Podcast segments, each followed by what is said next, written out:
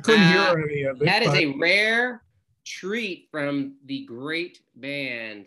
They were great in the 90s. I don't know what they're doing now. Third Eye Blind. And that song is Yeah. called Anything. And I love that uh, that song. It's a great song. It's a very short song. It starts the album. And we're off and running for another exciting episode of 1973. so Levman? it was uh it was a good show last week. Uh I I I I sort of found it refreshing not to do sports last week, unfortunately for a bad subject, but but I thought it was important, so I'm glad we did it. Yeah, it was really important. I'm glad we did it too. And, um, you know, I think just because we are moving on, it doesn't mean we are not moving that conversation forward as well. And we will continue to do so. And obviously, uh, the tragedy in Tulsa yesterday, and Yep. there were several other uh, shootings yesterday. And uh, right now, it looks like this is the world that we are living in. And uh, we need to figure out a way to make this better. And our legislators need to figure a way to make this better. And, um, you know, we have to keep using our voice and using our vote. And I think those are the best tools that we have. The Tulsa shooting is interesting because I was just watching the press conference and I, I, now obviously it's very early on, but I think the guy had back problems and wasn't getting the care he thought he deserved. But Hmm. that, of course, still doesn't give you the reason. Of course, he bought what gun did he purchase? An AR-15 yesterday.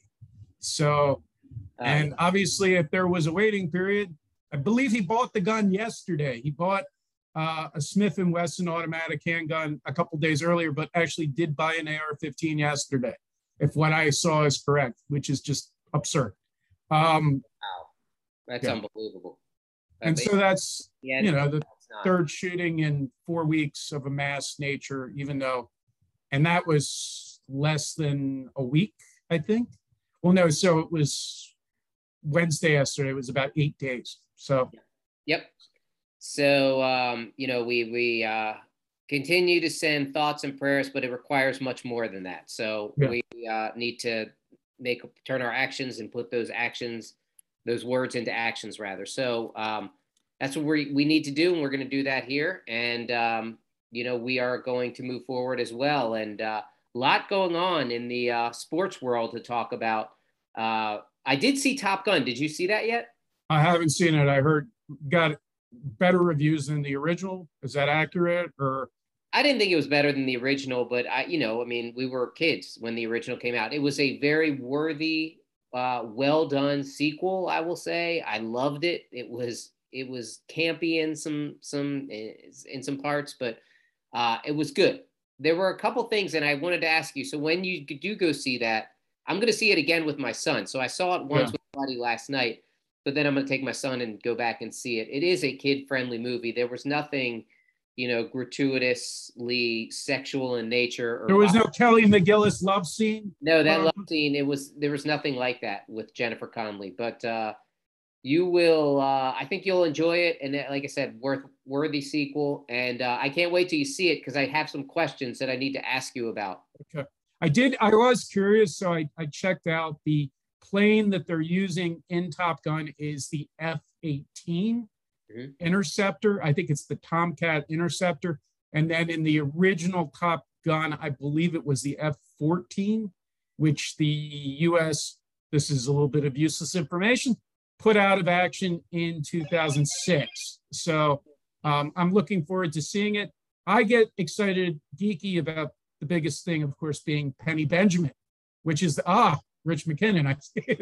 But but Penny Benjamin, which obviously was a just a quick reference. That's what it was. I that's what I wanted Yeah. to ask you about. So the, I'm the not Admiral's daughter, the I'm not- Admiral's daughter, I'm Penny gonna ask Benjamin. you about it, but yes, the line. Okay, that's who Penny Benjamin was. I need you to see it because there were so many people that just you making that tie-in. I was like, oh, that's who Penny was. You know, Yeah, and I'm gonna make you part of the, co-host. she's a big part of the film. I'm gonna make you co-host so you can introduce our guest when you want to bring him in. Okay. Okay, yeah. Uh, I've just made you co-host of the podcast. So I'm ex- I, you I- anytime I want. This is amazing. so I get excited about stupid stuff like that, even though I don't think it's stupid. It's my childhood. I remember seeing Top Gun in 1986 when I was doing a, a summer camp program down in Durham. I think we they took us to the movies. So uh, that summer it was Top Gun and Ferris Bueller's Day Off. So um, Paramount had all the hits that summer. I mean, I don't even think I saw Top Gun in the theaters, to be honest with you, in '86. I can't quite remember. I do remember watching it, and then it became a legendary film, and I watched it. I mean, crazy amount of times. So, um, yeah, it's it's really good. It's it's it'll it's like makes you want to be a kid and be a fighter pilot. At least it did for me. And then, you know, it's it's a bit emotional a little bit too, and and there's just a lot tied into it. But uh, really well done. I know Val Kilmer is in the movie, and let's be honest, Val Kilmer does not look very good these days. Right. So they uh, did not try to hide Val Kilmer's uh, illness. I uh, will just leave it at that. And so, I heard he's put on a lot of weight too. Well, I uh, mean, he's he's you know, I my understanding is he's he's in failing health, and so right. I mean, I think that's to be expected. How is uh before we dive into some sports, um, how is your diet coming along, man? You're, you're looking I like am, standing up. Look, you're throwing on collared shirts now. You look professional almost. I, uh, yeah, I, I basically cut everything out. So, um, and I've been shaving every day. So I've definitely come around and then I'm seeing a trainer tomorrow. So, um, trying to do some arm weights and I've been flossing every day. I've been brushing my teeth. So everything and shaving. You're actually hygienic now. That's that's amazing. yeah. So everything seems to go together at the same time. So I think that's a good thing. I think it's a good thing. Uh, my mom's been, you know, doing this uh, trek with me, and I appreciate her. Uh, tonight, you know, I I've been using this grill so much. Um, my nephew has now learned how to grill. It's pretty cool. Been able to teach him. I've been eating a lot of salad, a lot of oatmeal. Um, I do highly recommend oatmeal. Um, it's good for you and doesn't taste all that bad. Put some fruits and some nuts in it. Um, I'm just not a fruit and nut.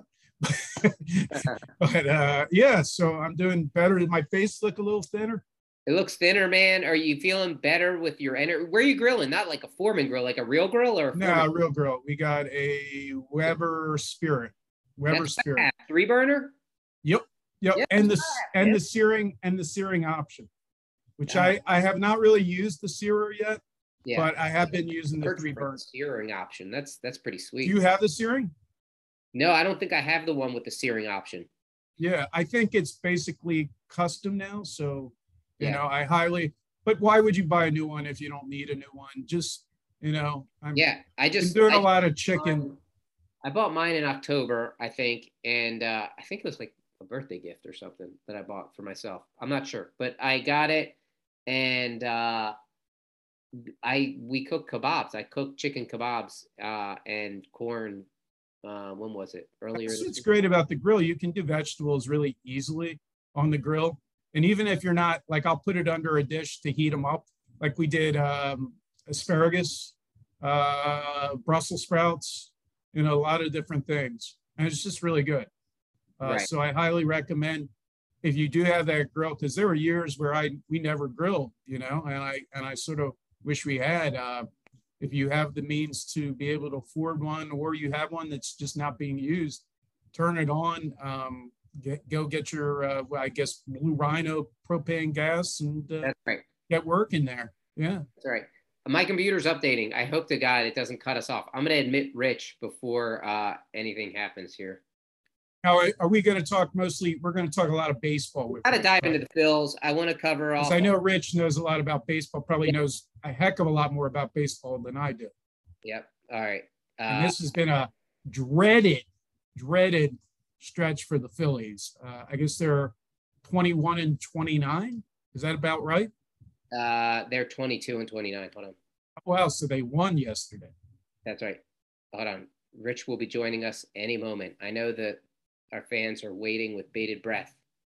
Maybe he can get some more fans. That's right. Did I just shut him out? Where is he? I don't know. Now he's on. Why he's just I... got to turn his volume on and. Hey guys. There he is. Rich. What's up, Rich? What's up? Thanks for joining us. Wait, I got I got I got some theme music for you from way back in the day, man.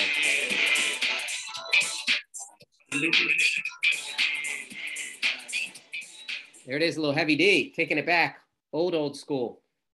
Rich, it's great to see you, man. Good to see you guys. Thanks for joining us. Um, Mr. Uh, Levman and I were just talking about. Well, he hasn't seen Top Gun yet. I saw it last night. I'm not sure if you've seen it, um, but it's definitely thumbs up.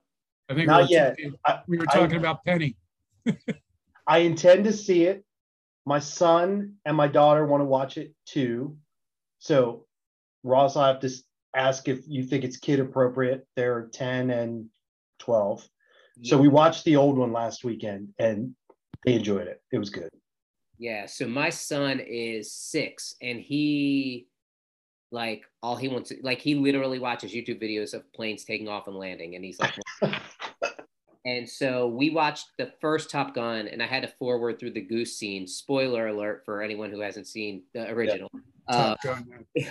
at this point, 36 years later, I think you're you're probably too late. Um, so yeah, I forward through the goose scene, and then I think through the scene, um, you know, like the makeout scene. But I was just telling the lead man, there no, nothing gratuitous in this in terms of like blood or even in terms of uh, you know uh, sexual references or mounting of any sort or anything like that. Like it was, I thought it was pretty clean. I'm gonna take my son to see it. Uh, you know, there there was like one scene that's like maybe I wish I could like send him out for a minute, but I don't know. Maybe we'll go get popcorn or something at that point. But it's nothing like I think 10 year old and a 12 year old can. I definitely a 12 year old can handle it. So yeah, That was my uh, first love scene I ever saw. Was uh, Top did- Gun, yeah. And of course, it's like the tamest love scene ever. But but uh, seeing because I had a thing for Kelly back in the day, and and and it went downhill after that. But uh, she she had just done Witness the year before, and then she did that, and she did The Accused, and I never saw the woman ever after that. And, but she was she was, they were going out too, like during the movie, Tom Cruise and yeah, I remember doing that. uh, and I guess that's not really a problem with uh, uh, what's her name, uh, Jennifer Jennifer Connelly, because she's married. Right. you hope it's not a problem. Um, but So, um, well, Rich, thanks for joining us. And I was hoping, you know, I know we've been going, kind of going back and forth. First of all, I never knew you were such like a uh, kind of like had your ear to the ground, finger on the pulse, indie music guy. I love your music recommendations. P.S. on on the gram. Uh, so thank you for appreciate that. Yeah, man. I I uh, I'm into. I, I've listened to Pinegrove a little bit and a couple of the other bands you recommended. And uh, have you heard of Gangs of Youth, by the way? Yes. They're they're like one of my favorite bands right now. Um, not that they're new, but I, they're they're I've discovered them like six months ago, and I'm I'm really into them. So, um, cool. All right. Well, I won't get you on music. And, oh, any music? Uh, anything that we need to be listening to? Like, give us like your top two like bands we should be listening to. Well, I mean, Pinegrove, I, I think they're the best band doing it right now, um, in my opinion. Yeah. Um, and then maybe just a splash of nostalgia. Um, a band which was super seminal to like the whole indie scene and um, emo, I guess, as a movement, uh, although that has several connotations depending on who you are. It's a band called Sunny Day Real Estate and they are reuniting and going on tour this summer for the first time in 13 years. So tickets are bought. I'm in. I'll be there. Um, I'm super excited about that. I can only hope that a tour means more music is is coming in the near future. So, man. You go to a lot of concerts, don't you? uh, if you ask my wife, she would say yes. Um, yeah, I try to get to as many as I can, but I, I, living in Philadelphia, it's such a such a hotbed right now of a lot of these good up and coming bands, and there's so many good venues. And um, you know, when the bands are smaller, it's also more fiscally responsible to go see them than it is to go see, you know, say, you know, Coldplay, which they're coming in a couple weeks, and I'd have to give a kidney to go get one of those tickets. So. I hear you, man. War on Drugs, they're a Philly. Did you know them like when they were coming up? Because they were like, they're from Philly, right? They are, and I think they put out a record last year, which got a lot of like really good buzz, and um, the lead singer Adam, I think his name's Granduciel, is from from Philadelphia area, so they're they're Philly adjacent for sure. There's a lot of good bands right now that are Philly or Philly adjacent. That's cool. I'd love to hear that. Um, well, let's let's change subjects from something that uh, we're really fired up about to something that we're really like frustrated with, and that would be the 2022 edition of our Philadelphia Phillies thus far. Um, you know, certainly at 22 and 29, and what are we, 12 and a half back? Uh, we and and the Mets, you know, historically have collapsed. Although this would be historic proportions, I think, if if there's a collapse coming up. But but I, a couple questions for you. I mean, uh, first one out the shoot is why? Why Joe Girardi? Like, why is Dave Dombrowski so resistant on making a move away from Joe Girardi at this point when he is a lame duck manager in the final year of his deal? And like, it just, it does, I, I don't think we can sink any lower. So, I, and, and I, I also think it seems to me that he's lost the clubhouse, but I'd love to get your perspective on this so I don't know whether it's just these old school guys. They think the way they think. Um, I think Girardi is definitely kind of an old school type of manager. I love your point about the clubhouse being lost. So I watch the Phillies almost every night if I can. Uh, I God bless you. Yeah, well, my my daughter also likes to watch with me, my oldest. So I've now made that torture a part of her her life and daily routine. But I'm watching the game the other night, and um, who's pitching? Um, I'm trying trying to figure which terrible reliever it was, but in, in the end, it, I think it was in the ninth inning, and uh, Familia was in there, oh. and it's a perfect example of like they not only are they not executing, they're just doing bonehead stuff that the manager seems to be tolerating, and Familia didn't cover first base. Now Hoskins is is no great shakes down there at first base anyway, but he makes a great pick on on a complete seed that was hit at him, and then Familia doesn't cover the bag. The guy comes around and scores. Then not what two batters later they lay down a bunt, and Familia is slow to get off the mound. Realmuto has to almost run all the way out to pitcher's mound to make the play, and the guys ends up being safe at first. So, I mean, it's a long explanation, but to your point, I think I don't know why they're afraid to make a move. I think it maybe just boils down to this old school mentality. But I agree with you in the fact that not only are they playing poorly, the bullpen's terrible. I don't like the way Girardi's using the bullpen. He keeps running Knebel out there every night, and he keeps running these guys that are just not effective. Like, change the way of thinking. Like, maybe Knebel's not your closer. Seranthony's your best pitcher in the in the bullpen. Switch it up. I don't know. So it, they're not playing hard. They're playing dumb baseball.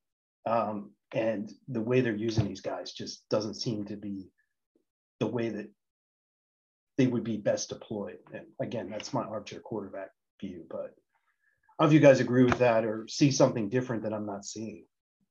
Yeah, and I mean, I think Hand has been solid out of the pen too, and and, I just don't like you know they have so much dreck and it makes no sense and and and you know are we at a point where you know we heard moniak was going to get a shot and then moniak played what two games? Now granted he, he was 0 for 6 with 5 ks. I get it right? And and but at some point you know i think you have to make a decision pretty soon because because Levman and I were talking about this with Bryce's elbow.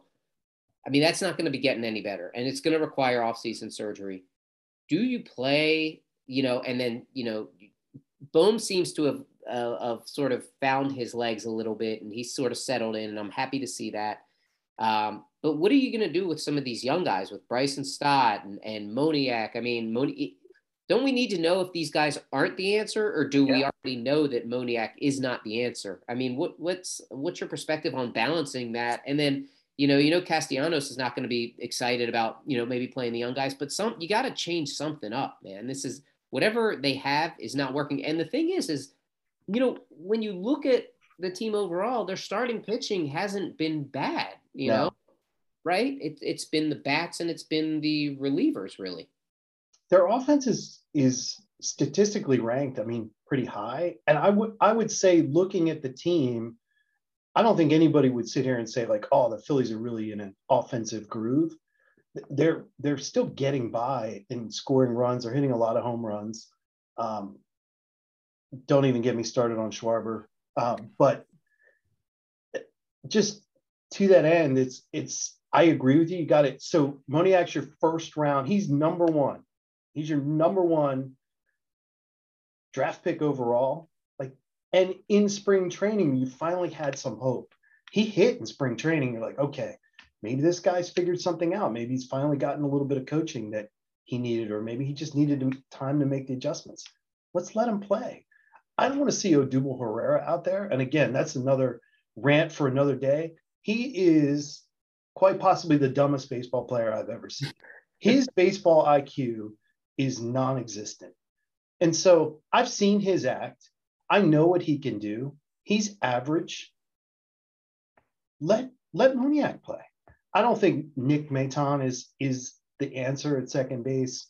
I think injuries have put them in a tough spot. So I'm not defending Girardi, but making Bryce be the DH all the time has kind of limited some of the lineup flexibility. Losing Segura is huge because he was having a really good year. Yeah. Um, actually seemed like he was hustling this year, which I don't know where that came from, but um, that was that was nice to see. So those things I think are going to take some of the flexibility away. But I agree with you. Like let, let these guys play. And if you have any minor leaguers that you think have some promise, I don't need to see uh, the 31 year old left hander who's given up bombs the other day. I don't need to see him again. His last name starts with a B. Um, escapes. Oh, Bellatti? Is that Bellatti? Bellatti, yeah. Um, I don't need to see him coming in giving up a ninth or tenth inning bomb again. Guy's 31. Show me somebody that maybe has some some promise, and you might surprise you might turn it around a little bit. Maybe that's a spark they need. I remember uh, if we go in the way back machine uh, when I think it was when they traded Bobby Abreu and they had like a lot of young guys and they weren't overly talented, but they went on like a winning streak, you know. And Bobby Abreu was kind of carrying the, the like he was like our best, at least one of our best players then. But I I believe they traded him and uh yeah, and it was just like giving these guys like the rope to fail. You need to do that. You need to give, you know, again, Moniak five strikeouts and, and six at bats. I get it, but still, he he he played a much better center field than Odubel did, um, and give him give him the chance to do to do it. You know, like Segura, like you mentioned, is out ten to twelve weeks, right? So give either you know, do you move Stott over there since Didi's coming back? Do you use Maton there? I mean, give some of these young guys just like steady at bats. And and in my mind, I wonder if Girardi is he like somehow disillusioned so much that he thinks he's actually coaching for his job and therefore he is not going to play the young guys. He's like, no, I need wins. And maybe it's not this job, but maybe it's another job that he's he's you know wants to still be. I don't know. That's a good question. I don't know. I, I think the thing with Moniak is you got to look at sample size. So he's had a handful of at bats. Give him 150, 200, 300 at bats. That, that, that'll prove to me what this kid can do at the major league level. Yep. Uh, a couple weeks coming off of being injured, you know, got to give him some time to adjust. One of my biggest contentions with the Phillies, and I, I, don't know if you wanted to go here or not, but is the so they spent all this money in the offseason you spend all the money, you go over the luxury tax. Now their expectations are being raised. But in my opinion, they didn't spend that money in the best way possible. The bullpen bullpen blew 34 saves last year. They knew the bullpen was awful, but they didn't really address it. And the money that they spent, they spent $12 million on Familia and Brad Hand. These guys are awful. Yeah for $12 million, I could have spent that way more effectively. And paying Schwarber $20 million was not the way they needed to spend that $20 million. He's a 230 lifetime hitter. He is who he is. He's got a lot of home run pop, but he also strikes out about 30% of the time. So we kind of knew who he was. And so I'm not shocked to see that he's hitting around 200 right now. that's not that's not shocking. We knew who he was. Castellanos is a great is was a really good signing. He's young. He's clearly shown he can hit from the day he was in the major leagues. He's a much better defender. Uh, that was money well spent. Schwarber and Hand, and you know, you've got $32 million wrapped up in three guys that, in my opinion, you could have, you probably could have gotten six guys that would help your team more than the way that those three guys are helping the team today. So I kind of think it goes back and starts with the, you know, the front, the front office, some of this old school thinking about, oh, we got to get home runs. Now we got home runs. Oh, great. But if he's not on base, you can't hit, um, you can't hit a home run every time up. And the bullpen, they knew that was terrible, and they they really didn't do anything to address it, in my opinion. Familia was washed when we signed him. We knew it. I hated that signing when we made it. I, I did not. We talked. Lev and I talked about Schwarber, and uh, I remember not being a fan of Schwarber, and I almost feel like if they knew that Castellanos was available, they probably wouldn't have signed Schwarber. Maybe you know because I almost feel like they were like, oh my gosh, Castellanos is still available. Let's sign him, you know. And then it's like you have an outfield. You already had a horrendously fielding outfield, and you just somehow made it worse. Yeah. You know? um, guys are butchers. But, but, Hoskins is a butcher at first base. So and I think you but you bring up a really good point about the the the domino effect of the Bryce injury, right? Because at that point you're rotating guys through. I think uh, you know, I I think you may think I'm crazy about this. I think Bryce is not as bad a defensive player as as maybe people think he is. I I I have been okay with the way he's played. I think he's got probably the best arm, which I mean isn't saying that much for that outfield, but he's got the best arm in our outfield. Um, he's he, a good defender, and he, he used to play center field, so I mean he's capable. Right. Yeah, yeah. I mean to cut you off, but oh no, no yeah, and and so I think, but that has had an, a ripple effect. I think you're right because Schwarber has now become an everyday fielder, which that was never the the the the intention. I believe was Schwarber would rotate in through with Rhys at first, would DH some, and Castellanos, you know, would, you would have a little bit more uh, flexibility, but um, yeah, with this Bryce injury, and and somehow he's still putting up like great numbers, which speaks to how like how how great Bryce really is. But does is this the type of injury though? I mean, if he goes and gets surgery, this is not the type of thing that would impact him for next year, right? I mean, this is the type of thing I assume that it because at some point you're going to have to think like is it better that we shut him down and and that's going to be an interesting because bryce is not the type of guy who's going to ever want to be shut down so I'm trying to remember. So Ohtani had this same injury and he he DH'd that one whole year. I don't know if you remember that. Um, remember that he had the small tear in his in his um, UCL, and I I can't remember if he ended up having Tommy John or not. But I'm hoping that he can avoid surgery. If he can avoid surgery, then I think we're in the clear. That's the point of having him sit out all this time. If it's because he's not a pitcher, I'm hoping that there's an ability for him to recover. Uh, if he has to have surgery, I mean, for pitchers, it's what nine to 12 months at this point. So I think he's probably ends up being in the same spot at some point next year if he, you know, if we look at the calendar and we kind of go, we're we're June right now, right? We're at six o'clock. So if he got surgery tomorrow, that that puts him at like March. Um, so then he's maybe back to DHing again next year. I, I don't know. I'm hoping my fingers are crossed that he can play through it. The injury will heal on its own and he can not aggravate it just being a hitter. Yeah, I mean, I, it's just a risky to me, a risky uh, proposition either way, right? Because if if you shut him down for the season, then you've kind of thrown the towel in on the season for all intents and purposes if you let him play it out and he requires surgery and it impacts next season, I don't want Bryce to be our DH next season. It already feels like this season is a trash right. and a toilet bowl and needs to be flushed. Maybe that won't be the case. Maybe there'll be some historical comeback. But again, anything short of the Phillies winning the World, I'll, I'll say this: anything short of the Phillies winning the World Series and Bryce Harper coming back next year as a DH only, like that's that's not going to work out. So if if I know that that's you know and i these are the questions i think that they're probably asking um and the other thing is like bryce is in his prime right so i don't want to, him to spend two years as a dh in his prime because he he hurt his elbow and so i i just don't to me Dombrowski is saying with with leaving Girardi there and not doing anything, to me it seems and I'm also surprised Middleton, who I think is tends to be a little bit more of a vocal owner.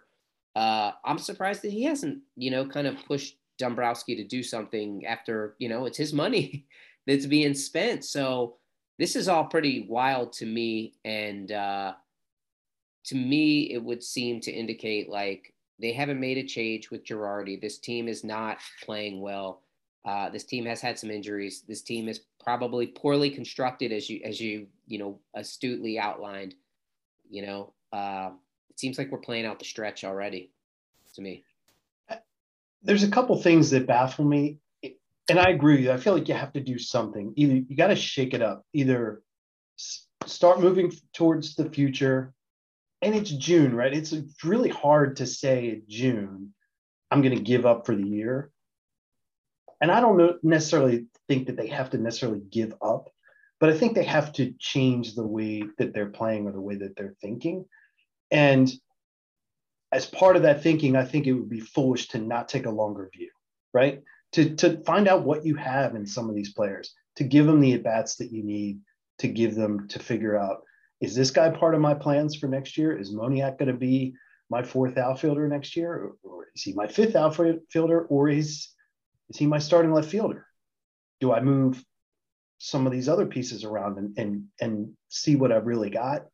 Um, I the, the only thing I would leave the window open for is if there's an ability to pick up some bullpen help or to maybe get you know some of these young guys to take over and actually run with the opportunity then i think the wild card is maybe still a potential but that's maybe just my homerism my my bleeding phillies red. Um, but i agree with you the way that they're staying the course right now um, seems to be ridiculous. Why why would you continue to just do this? Either build for the future or go for it this year but sitting in this purgatory is is torturous. And it's torturous to watch. Yeah it is. It is awful to watch. And i think the two of you could probably answer this. Lev don't be so so loud during this. quiet. We but, had some noise in the background here oh okay. everything's good. Everything's no, i appreciate that. Um but with the Phils, you know, I can't imagine that their attendance isn't taking. Well, that's why you can't really give up because you're basically sending the message to your fans: "Oh, come to the baseball park. It's very exciting. Well, no, baseball parks only do well if the team is winning. And look at Miami. Message are you sending them now, though? That's what I'm saying. And Middleton yeah. has got to see those empty seats and be like, uh, all right, we got to do something. I would think, but maybe I'm wrong. I don't know. I, I, they're not selling. They're not selling the stadium out, right? I mean, lots of good seats available still. Yeah, lots of good seats available. Come on down. The uh, the beginning of the year, the, the stadium stadium was full. Um, but the way that they've floundered and the way that they've lost these games in such such awful fashion, um, I think you know Philadelphia fans are turned off. And I have I have a small season ticket plan. I contemplated giving it up at the beginning of this year. Um, I ended up being encouraged by some of the signings. I was like, all right, let's do it. I'm a glutton for punishment, so I would probably go anyway, regardless of how bad they are. Uh, but um, looking at taking my daughter to the game tomorrow night, and you know, tickets are going on StubHub for like ten bucks. There's just really there's not a lot of interest right now for the Phillies, and I kind of understand because they need to figure out who they are. We know who they thought they were at the beginning of the year, but it's not working out. So now you need to reassess and figure out who you are and who you want to be. Um, and if they run the young guys out there and the guys are playing hard, I think some more people will come to the park. But the way they're winning or the way they're they're playing in in such terrible fashion right now and losing these games that they shouldn't be losing. Granted, they they played a tough schedule to start the year, but um, you know that's frustrating. It's, it's definitely turning some people off. They've beaten the Mets once this year, I think. Once. And they've they've played the Mets, they've played the Dodgers, they've played the Padres, they've played the Angels, and the Angels happen to be really good this year. They've played the Brewers. Um, so they've played a tough schedule. It hasn't. It's not like they've gotten to beat up on the Pirates a few times yet, but um, you know, I, I agree with you, Ross. You gotta can't just keep doing the same thing. We gotta change their mindset some form or fashion. He's so good in the batting order. You would think he would be uh, adept at changing some other things. You know, he's like always moving people around and shuttling people in and out of the lineup. Like, let's make let's let's yeah. I mean, the worst thing is having a team full of veterans that is stale, and then keep trotting that same veteran mix out onto the field. Like, you either have a young ascending team with with some spark plugs on it um, or you have you know an accomplished veteran team, or you have a mix. And and right now we have like a bunch of nothing. So let let me. Uh, we'll, we'll, we'll, did, did have a quick question. What, okay, what? I have one more question too, and then we'll wrap. Sure, sure, sure. Go ahead. No, no, no. You finish. I'll. I'll no, I'll, i was wondering what you know. Every once in a while, I'll catch a Lehigh Valley Iron Pigs bat baseball game on on cable. I do have cable access to that, but I mean, what what is on the farm in Lehigh Valley and and Reading?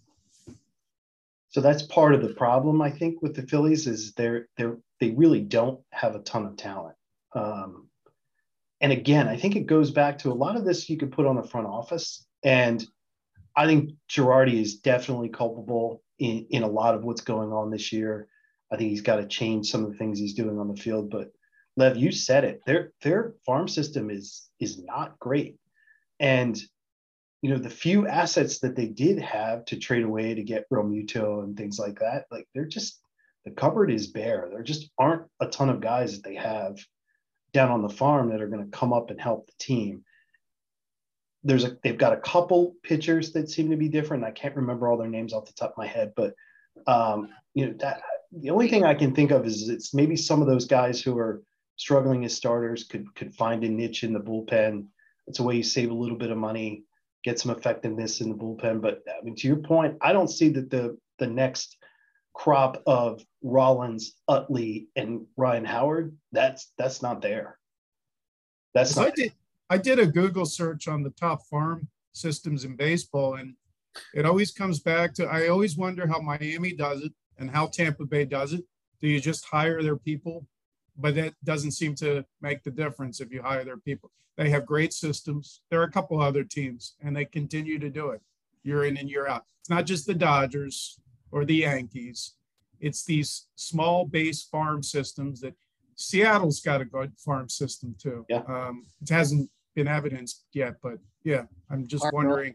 Minnesota's got a good system, and even the Dodgers, who are one of the top spenders, have one of the best farm systems it, it's one of the things that baffles me about the Phillies. Like there are certain teams that just do things well. Lev, you said it. Tampa Bay, they've always got a stream of prospects. You're like, where do these guys come from? St. Louis and, and San Francisco always develop pitchers. Look at St. Louis's staff. There aren't a ton of guys on that staff that you would go, these guys are the greatest pitchers ever. But year after year after year, they either revive guys' careers or can teach these guys to be effective. The Phillies don't have that that they don't have that drafting prowess and they don't have that coaching prowess. So it makes me go back to the front office and say like, what the hell are we doing wrong? And I just I just rewatched the movie Moneyball. I'm sure you guys have seen it. Yeah. Um, I don't know if you've read the book. The book is is really interesting, and it's a, l- a little bit more about the hardcore numbers and the analysis and things like that. It, more more so than the story in the movie is more about some of the personal relationships. But used to talk hear Klentak talk about the analysis and we're heavy on analytics and but they in my opinion they i don't know what the hell they're looking at. They must be looking them up on like an apple iie or something because their analysis is dreadful. And th- that's the thing i think a lot of these teams are doing in, in doing better than what the phillies are doing. Like boston hired bill james. Hired bill james. The guy was like people thought he was a lunatic in baseball circles for years but clearly it works. And the, the sabermetricians out there are on to something because there's a way to look inside the numbers to understand is this guy just struggling because of happenstance or is there some a, a wider problem here? And I look at the Phillies roster and the way they've comprised it over the last several years, and it doesn't seem as though there's, you know, they claim that there's an analytic slant to it, but that I don't see that from an analytic or sabermetric perspective that necessarily proves out what some of these signings have been. I, I just don't see the evidence of why they thought that was a good signing to begin with. And I'm showing my geekdom here because I play in multiple fantasy baseball leagues. I'm not necessarily equating that to real life, but there's a way to take the names off the page and look at the numbers and figure out is this a formula that can get me to a W? And I think sometimes we get caught up with the, the name. And I'm going to pick on Schwarber, but Schwarber was a hot name this season, even though statistically, he's never really done anything other than hit home runs that made him look impressive. Right? He can't hit a left-handed pitcher to save his life. So casting him as an everyday player to play, get 600 at bats and play every day, like why did anybody think that was a good idea?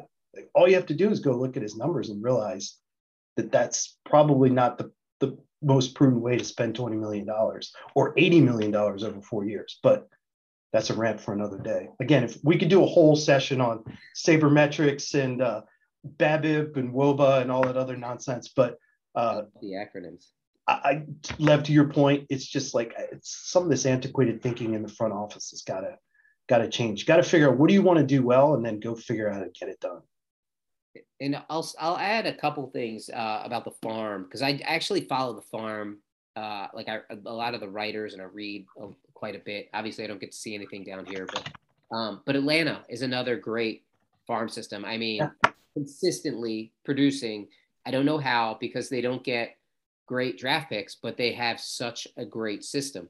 And so um, I know that Mattingly's son, was his name Patrick Mattingly? I don't know. Stu Mattingly. We can just call him Stu for purposes of the show. But, uh, but he has taken over the Phillies uh, farm system. And I know under Klentak and MacPhail that that, that was, I mean, the, the, the, you know, the system was completely, the cupboard was completely gone um, completely barren. And I think they are trying to rebuild. You know, they have Painter, who was a number one pick, yep. and then they have there's another huge right-hander whose name totally escapes me, who was also Mick Abel. Yeah, Mick Abel was another one, and then they have another guy named Griff. Uh, I think it's Griff or McGriff, and another lefty or who who throw. Actually, he's not lefty, uh, but he throws 97. So these guys, like these guys, are kind of. I think they're banking on the uh, the baby aces from back in the day. You know, hoping that these guys can you know maybe 23 24 can can can show up on the staff and uh, you know there you have Logan O'Hoppe, who is a catching prospect but then you know you have JT Realmuto who three more years assigned and to be perfectly honest has been uh, underwhelming. So yes you, you, could have another Thome uh, Ryan Howard not calling a Hope, you know Ryan Howard but a similar situation where there's a there's a veteran blocking a, a, a young prospect. So hopefully some of these guys will uh, you know translate into actual players because when you you know rich made a great point about uh, you know the last time we all thought Dom Brown was going to be it right? I was waiting for that the guy to come up. I was waiting. I had to go there and uh, i think i was there for his first game or his first home game and i like my my my wife was like what are you doing? And i'm like this guy is going to be the next like Hall of Fame Phillies player, and I want to get his first at bat. And I think he doubled in that game, and I like got it. But anyway, on my old flip phone. But uh, but you know, I mean, that's the thing. Like you look back, and who have the Phillies produced? I mean, since the Rollins, Chase, you know, Howard, Utley era, um, and even Shane Vick, who I know was a Rule Five pick, but still, you know, spent some time in the system. You know, uh, they really haven't produced any any major leaguer uh, like work like most of the the major league talent, yeah no one like who is it? Like Cole Irvin what he's doing for the A's? Is that is he there like like it's mind blowing when you think about it so. I think Nola is probably the only real talent that's come out of the system in the last 10 years. Yeah. And um and, and to your point about Dom Brown go ahead I'm sorry. No, I said he hasn't been bad Nola. I mean yeah. he hasn't really been bad. He's an average pitcher. And maybe maybe Dominguez, uh, you know, depending on, uh, he looks like he's he's pretty promising as a reliever, but. And you know who's having a good year is is Hector Neris. I mean, the, I, I hate to say it, like I don't ever think that he was a long term closer here, but Neris had value. I mean, he he was definitely one of their more valuable bullpen arms. But to your point, Ross, about the farm system, for me, where it falls down is that most of these guys end up being hyped when they're in A ball.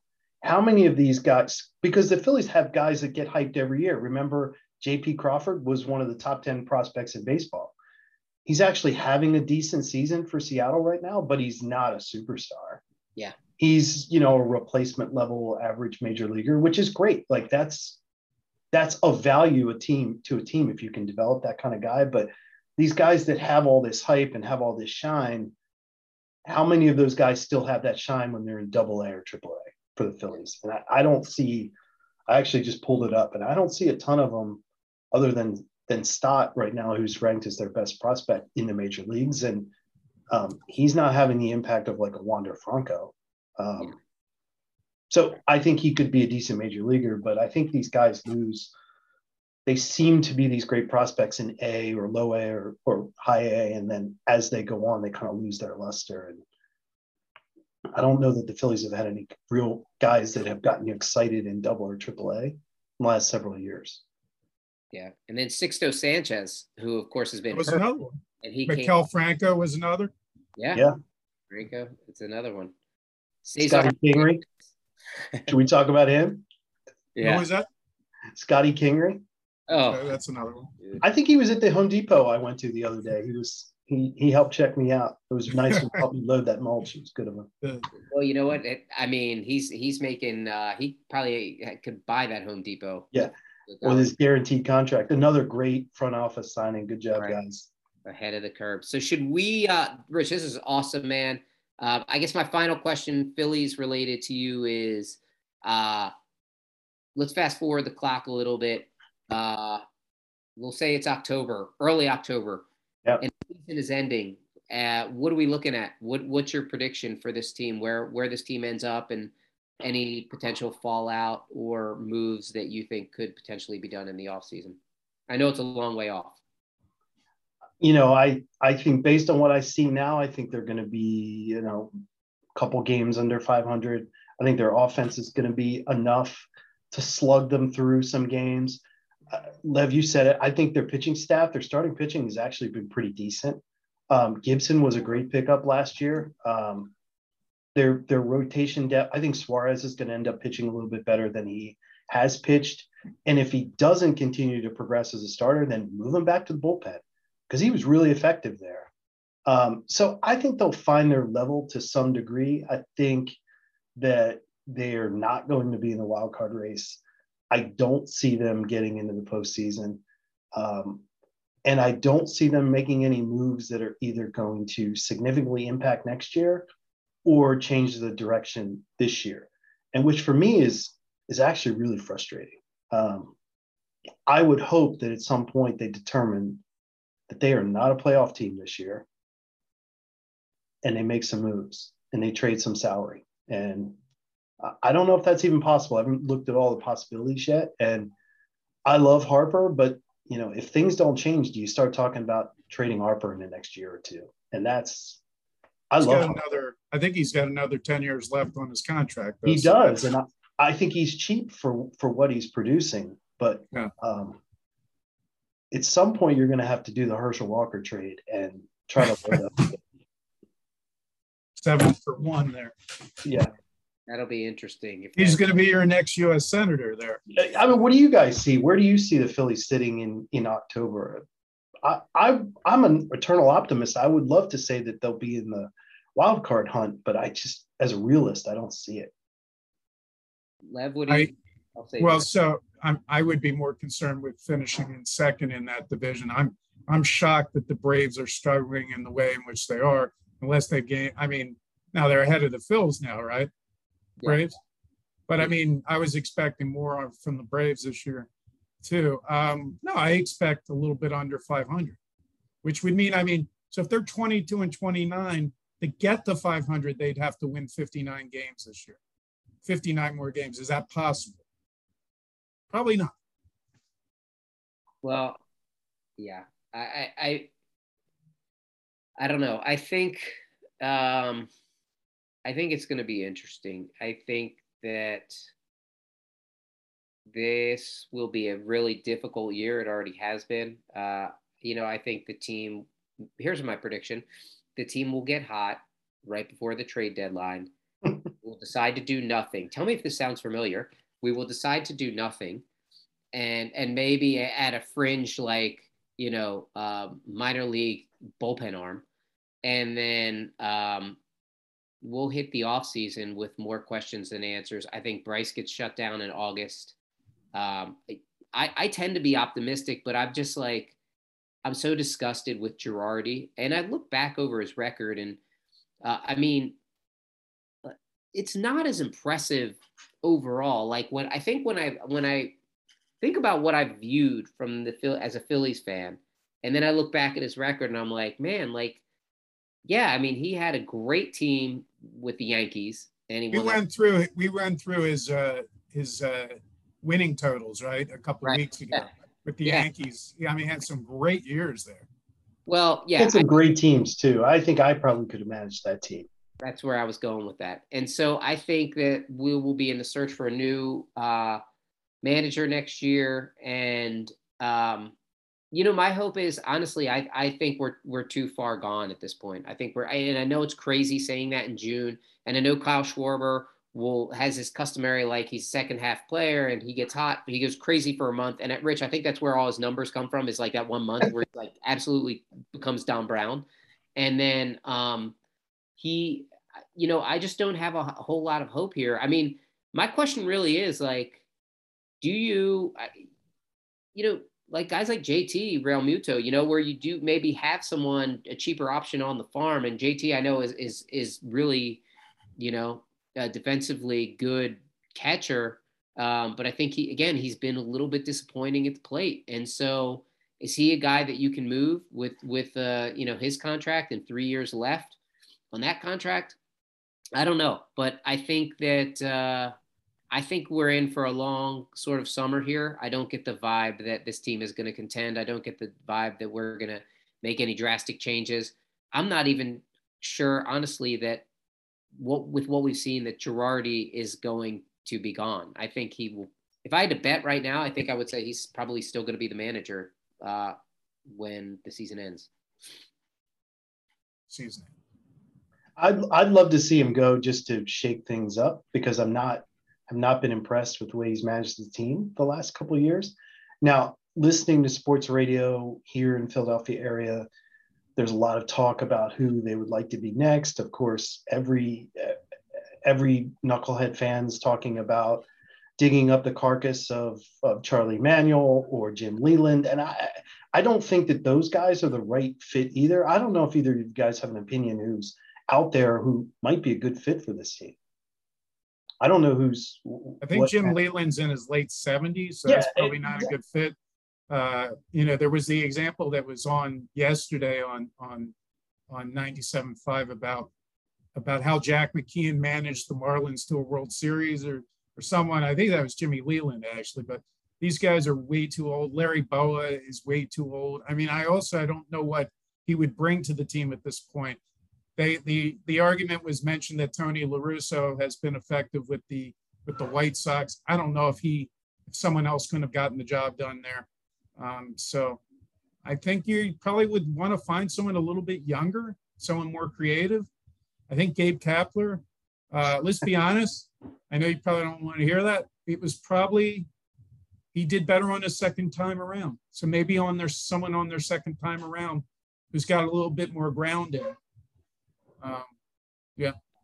And I, I, I think you won't find that person right now. I think that's where it makes it tricky. So who is, as much as I don't like Girardi, uh, who's the person that if you brought in, like I can almost see them bringing in Bowa to just be like, okay, just finish the season out, you know, and then we're going to do a whole new search. Like it would almost have to be an agreement that this is not a long term thing because I, I would prefer. I agree with Lev. I would prefer a younger kind of like a, a Gabe type of manager on the ascension. Terry Francona when he left Philadelphia a guy on the ascension like that as opposed to like a retread.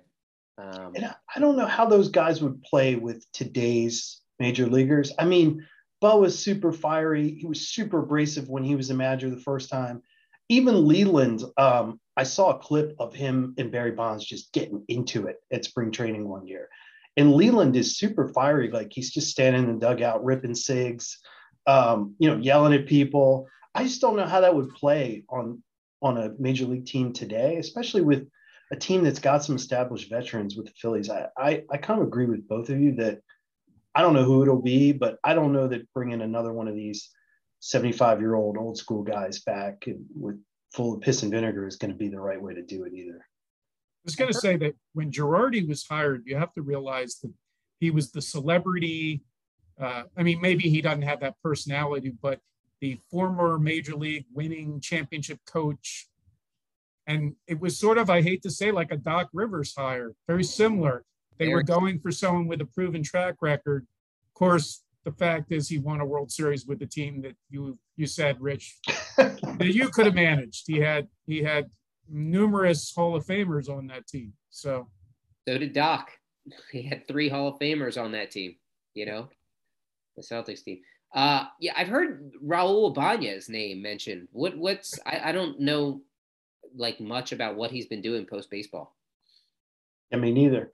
Yeah. It would be fun to say his name again. Raul. Raul. Ibanez, exactly. So Rich, to break out my old jersey that has Raul across the back. Yeah, dude, break that out, man. I was um, going to say, while while we've got baseball on the mind today, any other surprises in baseball teams that have been doing well that we should be keeping an eye on going into, I guess, well, we're in June right now. Um, I mean, besides the Dodgers, I've heard the Padres are having a good year. I mean, Padres are having Padres. I mean, look at the Padres rotation. Their starting rotation is tough. Their bullpen is good, and they can slug with anybody. Uh, Minnesota's another team. I, I like what Minnesota's got. They've got some good talent. They're kind of in the division, which I think is very winnable. Um, and they've got they've got a good farm system. Um, not saying they're going to necessarily win the World Series this year, but I think they're up and comers for sure. Heard good things about Milwaukee this year. Very favorable division for Milwaukee this year. Um, yeah, I I, read, I I was talking to a friend the other day, and apparently Milwaukee is has already played 12 more games than the Cardinals how does the schedule work out that they've played 12 more games? Like, I, any COVID issues, maybe, or something like that, or that doesn't sound right. Though. No, that's not correct. I'm looking at the standings now. It looks like Milwaukee has played 52, yeah, and the Cards have played 50. So the Brewers are like 34 and 18 or something. Brewers are 32 and 20. So maybe that's pretty good. Maybe those were division games. Yeah, that could be it. Uh, that could be beating uh, up on the Cubs and. Uh, that that could be. Because uh, I know St. Louis has been out west. They've had to play uh, San Diego recently, and that's not a picnic for anybody. Here's a random baseball question: Is no chance that Juan Soto gets moved, right? I mean, I I wouldn't do it. Um, he's under he's underperform. pardon me, he's underperforming this year, but look who he has around him in the lineup. He's got nobody around him. Yeah. Um, the guy is a bona fide superstar. I would never move him in a thousand years yeah. unless somebody gave me half their team for him. He's uh he's legit. That guy is the truth. There has just been some whispers, but uh, yeah, I can't imagine. It'll be uh it'll be a fun baseball season. Maybe not so much for the Phils, but uh, for everyone else, Rich, you want to stick around for? Uh, we'll, we'll we're going to be pretty quick bouncing through the Sixers and. Right. Yeah. So the one thing, unfortunately, stick around, or do you want to drop? I can stick around for a little bit. I've I'm, I've got to jump at one o'clock, so I don't know how long you guys are gonna gonna yeah. keep going. Right. Probably a couple more minutes here. I was gonna say the major problem is July the Eagles start back to training camp. People are gonna stop paying attention because there's so much excitement around this Eagles team, and that's let's talk some Eagles football. 98 days, fellas. 98 days till the season begins, I believe. Yeah, yeah. I think, I think I definitely the pulse of the town is really behind the Eagles. There's a lot of excitement about this team. Um, you know, the the question marks have started to be filled in. Of course, the major concern is still quarterback. If Jalen Hurts is going to be able to take that next step and become a, you know, not a bottom 20 quarterback, but quarterback in the teens at least in his second year. So I saw Twitter, I saw something on Twitter the other day, and it was Crossing Broad or Barstool Philly or something, and it was rank the teams in Philadelphia right now, and there's so much, you know, hype and fervor and everything coming off the Eagles draft that invariably the Eagles were ranked number one. I think most people rank the Sixers number two. Um, most people rank their son's T-ball team before the Phillies. Then the Phillies were number four, you know, behind the the whatever T-ball team of the moment we're talking about. And then it was a bunch of like natural disasters, and then the Flyers were all the way down at the bottom. But to your point, there's a lot of there's a lot of I think excitement and maybe unrealistic expectation right now based on a couple 21 year old kids who haven't seen play yet.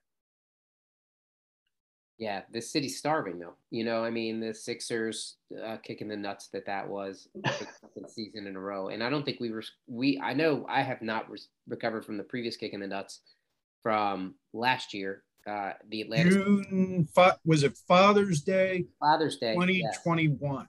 Yeah, and I mean, you just think about like the course of like the events that unfolded with Simmons and all. Like, it was a it was a rough time, and uh, the ascension with uh, Maxey was great, but and I think it's like here we are with this Eagles team last year. Nobody expected them to win. I mean, very few people expected them to win what five games, six games, and here they are. They made the playoffs in the in the bloated playoff system that the NFL has, but still, Jalen Hurts, um, for all his flaws, um, you know, was able to to get us there. And and I think this Eagles team was so flawed. And so we look at this team now and with with what appears to be a strong draft, you know, I love that draft, Rich, um, with all the Georgia Bulldogs on there. I know you do. I know you love it.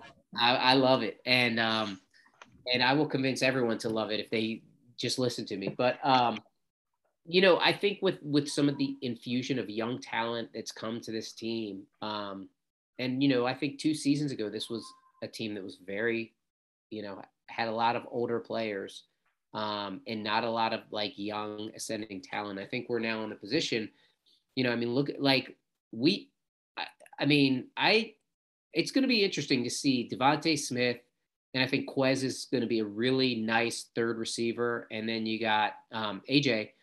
How those guys match up against, you know, like the DeSean Jackson, Jeremy Maclin, you know, team of, of and Jason Avant from yesteryear. So I, I, I, am stoked about our receivers. Um, you know, I'm excited about Bradberry at defensive back. But again, I think I think we should be the best team in the division based on what the Cowboys have lost. But I don't have any false pretenses. I don't see this as a Super Bowl team. I don't see this as a Super Bowl or bust team. I think we are a solid playoff team. Um, I would expect to win one round. Again, this is all assuming that we are, you know, stay relatively healthy like we did last year. And uh, our offensive line depth is something that is, I mean, you look at that offensive line, and that's, I, I love what we've done there. And so, um, you know, I wish we had a, a, one more pass rusher, but adding Reddick in the offseason was exciting. So I think the moves that they've made have been for impactful players, and a lot of these guys are younger players. So I think that's exciting. But I, I, I it does feel a little bit like quintessential Philly, like oh no, this team's going to Super Bowl. You know, Rocco from from Delco calling in, and uh, you know, no Super Bowl bust this year. So anyway, team's not going twelve and five. So no. I mean, I wish I had a hot take to, to counter that. I kind of agree with you. I, I think that there is uh I'm I'm a Jalen Hurts believer, and I think that he will take a small step forward this year. Do I think he's going to come become Peyton Manning or Lamar Jackson or um, no, I don't. I don't know that that's ever going to be his ceiling, but you can win with a guy who's in the top 15 quarterbacks. And I think he puts himself in that conversation this year. I haven't seen anything to the contrary. And I think, as we've seen with the train wreck, the absolute train wreck that was Carson Wentz, you he can say all the right things, but I think he is a delicate flower. And I just don't know that he was ever built to be here. And Hurts has had more criticism heaped on him about, you know, you're not the guy, you can't throw, you're not accurate, your arm's weak.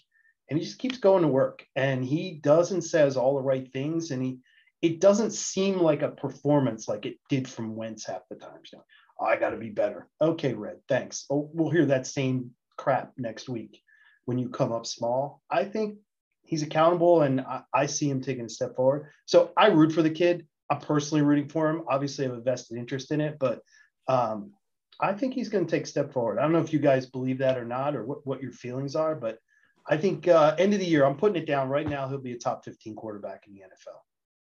Fantasy quarterback or re- real time quarterback? Fantasy quarterback, he's going to be top 10. Yeah, I, he was fantastic last year. Um, yeah, I, I, I think 15 is to me where I would be. I wouldn't say top 12. I think 12, 15 is where I would feel comfortable with him. I do think he has some really exciting weapons. And I do hope Sirianni now with these weapons and then Goedert too. You know, you have so many weapons. Hopefully, Sirianni will design a system that enables us to continue to use Jalen Hurts's skills that he has because he's not a great deep ball thrower. Um, and um, you know, but but you get a guy like AJ Brown, and he's a physical receiver. I mean, I love watching him play. Um, DeVonta Smith is just a as good a route runner as there probably is in the league right now. Um, you have a couple guys who love to play ball. They have great hands. Um, I think Goedert's an, a, a very sort of under the radar kind of tight end. So, and again, I mean, this is an offensive line that is deep and it can mash people. And I think when you have those elements, um, we're we should be pretty pretty tough to stop, and hopefully a motivated, uh, you know, running back as well as as uh, yeah. Miles Sanders is. I think this is a contract year for him. It is his contract year, and and they have a good stable of running backs, so they should be able to run the ball effectively this year. Because they did keep Sanders healthy too by rotating yeah. the ball around a little bit. And don't forget, you're going to have JJ, so you can run 11 personnel because JJ is going to be a tight end this year. I'm going to guarantee he's going to be a top 60 tight end in the NFL right now. In the NFL. In wow. The NFL. Okay. Yeah. Speaking yeah, of speak well. Right? Um, yeah, we'll see if he's gonna. So we'll we'll. Or he's gonna get cut. One of the two. Yeah, probably. Um, no, I think it's exciting. I think it's a good time for Eagles. I just think that there's got to be like excitement. But the the thing in with Philly is, and I'm gonna have to wrap in a few minutes here. Um, the thing with Philly is, I think we get so t- tied in and torn in, and we live and die. And I'm guilty as charged with the team's performance. And like when you have the expectations that we had for the Phils this year, and being where they are, it's now like, all right, we're gonna take this broken heart and broken energy, and and we're gonna throw it, you know, all on the Phillies. We're gonna move all our, ch- or I mean, all on the Eagles, and that's what we're gonna do. And then if the Eagles do something to break our heart, then it's be like, okay, Sixers save us. We know the Flyers aren't going to do shit, so that we know that that's that's that.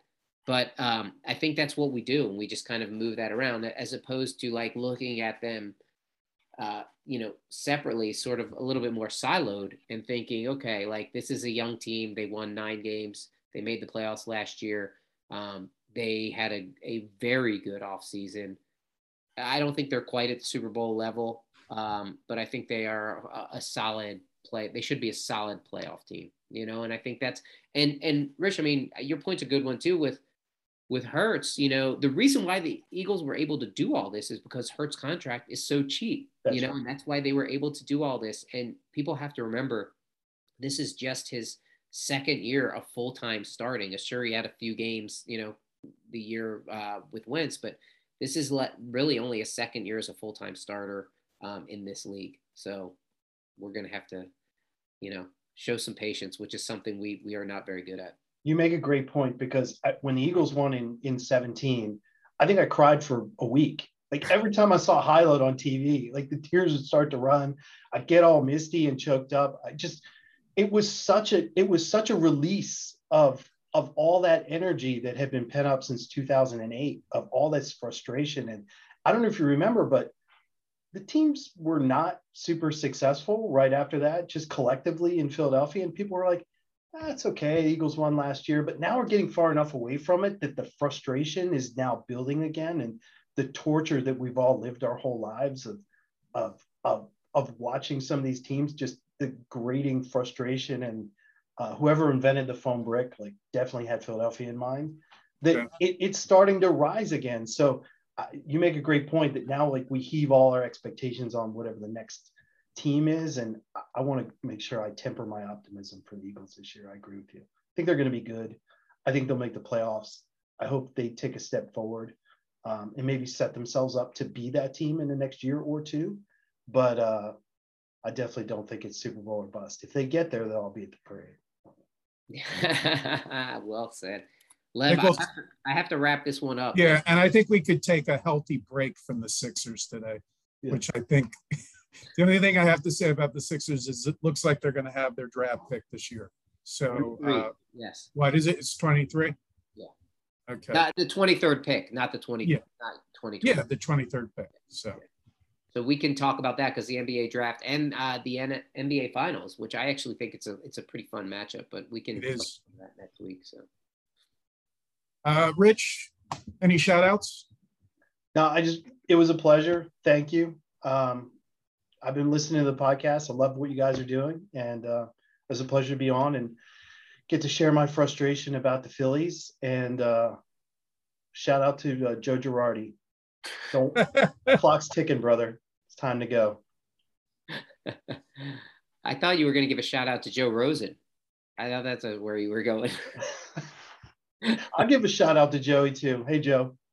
There it is. There it is. I think Joey, I was looking at Facebook. He he was in Washington uh, earlier in the week for one of his. I think one of his clients was pitching for the Nationals. So, um, awesome. which is pretty cool. I think that's pretty so cool. cool. That's pretty awesome. It is.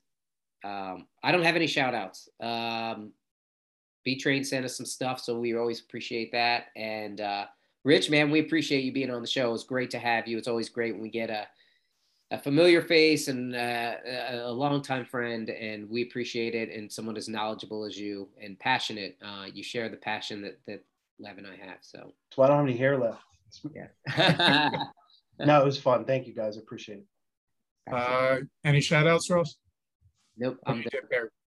Uh, I recently I, I connected with JJ Gross Bernstein now.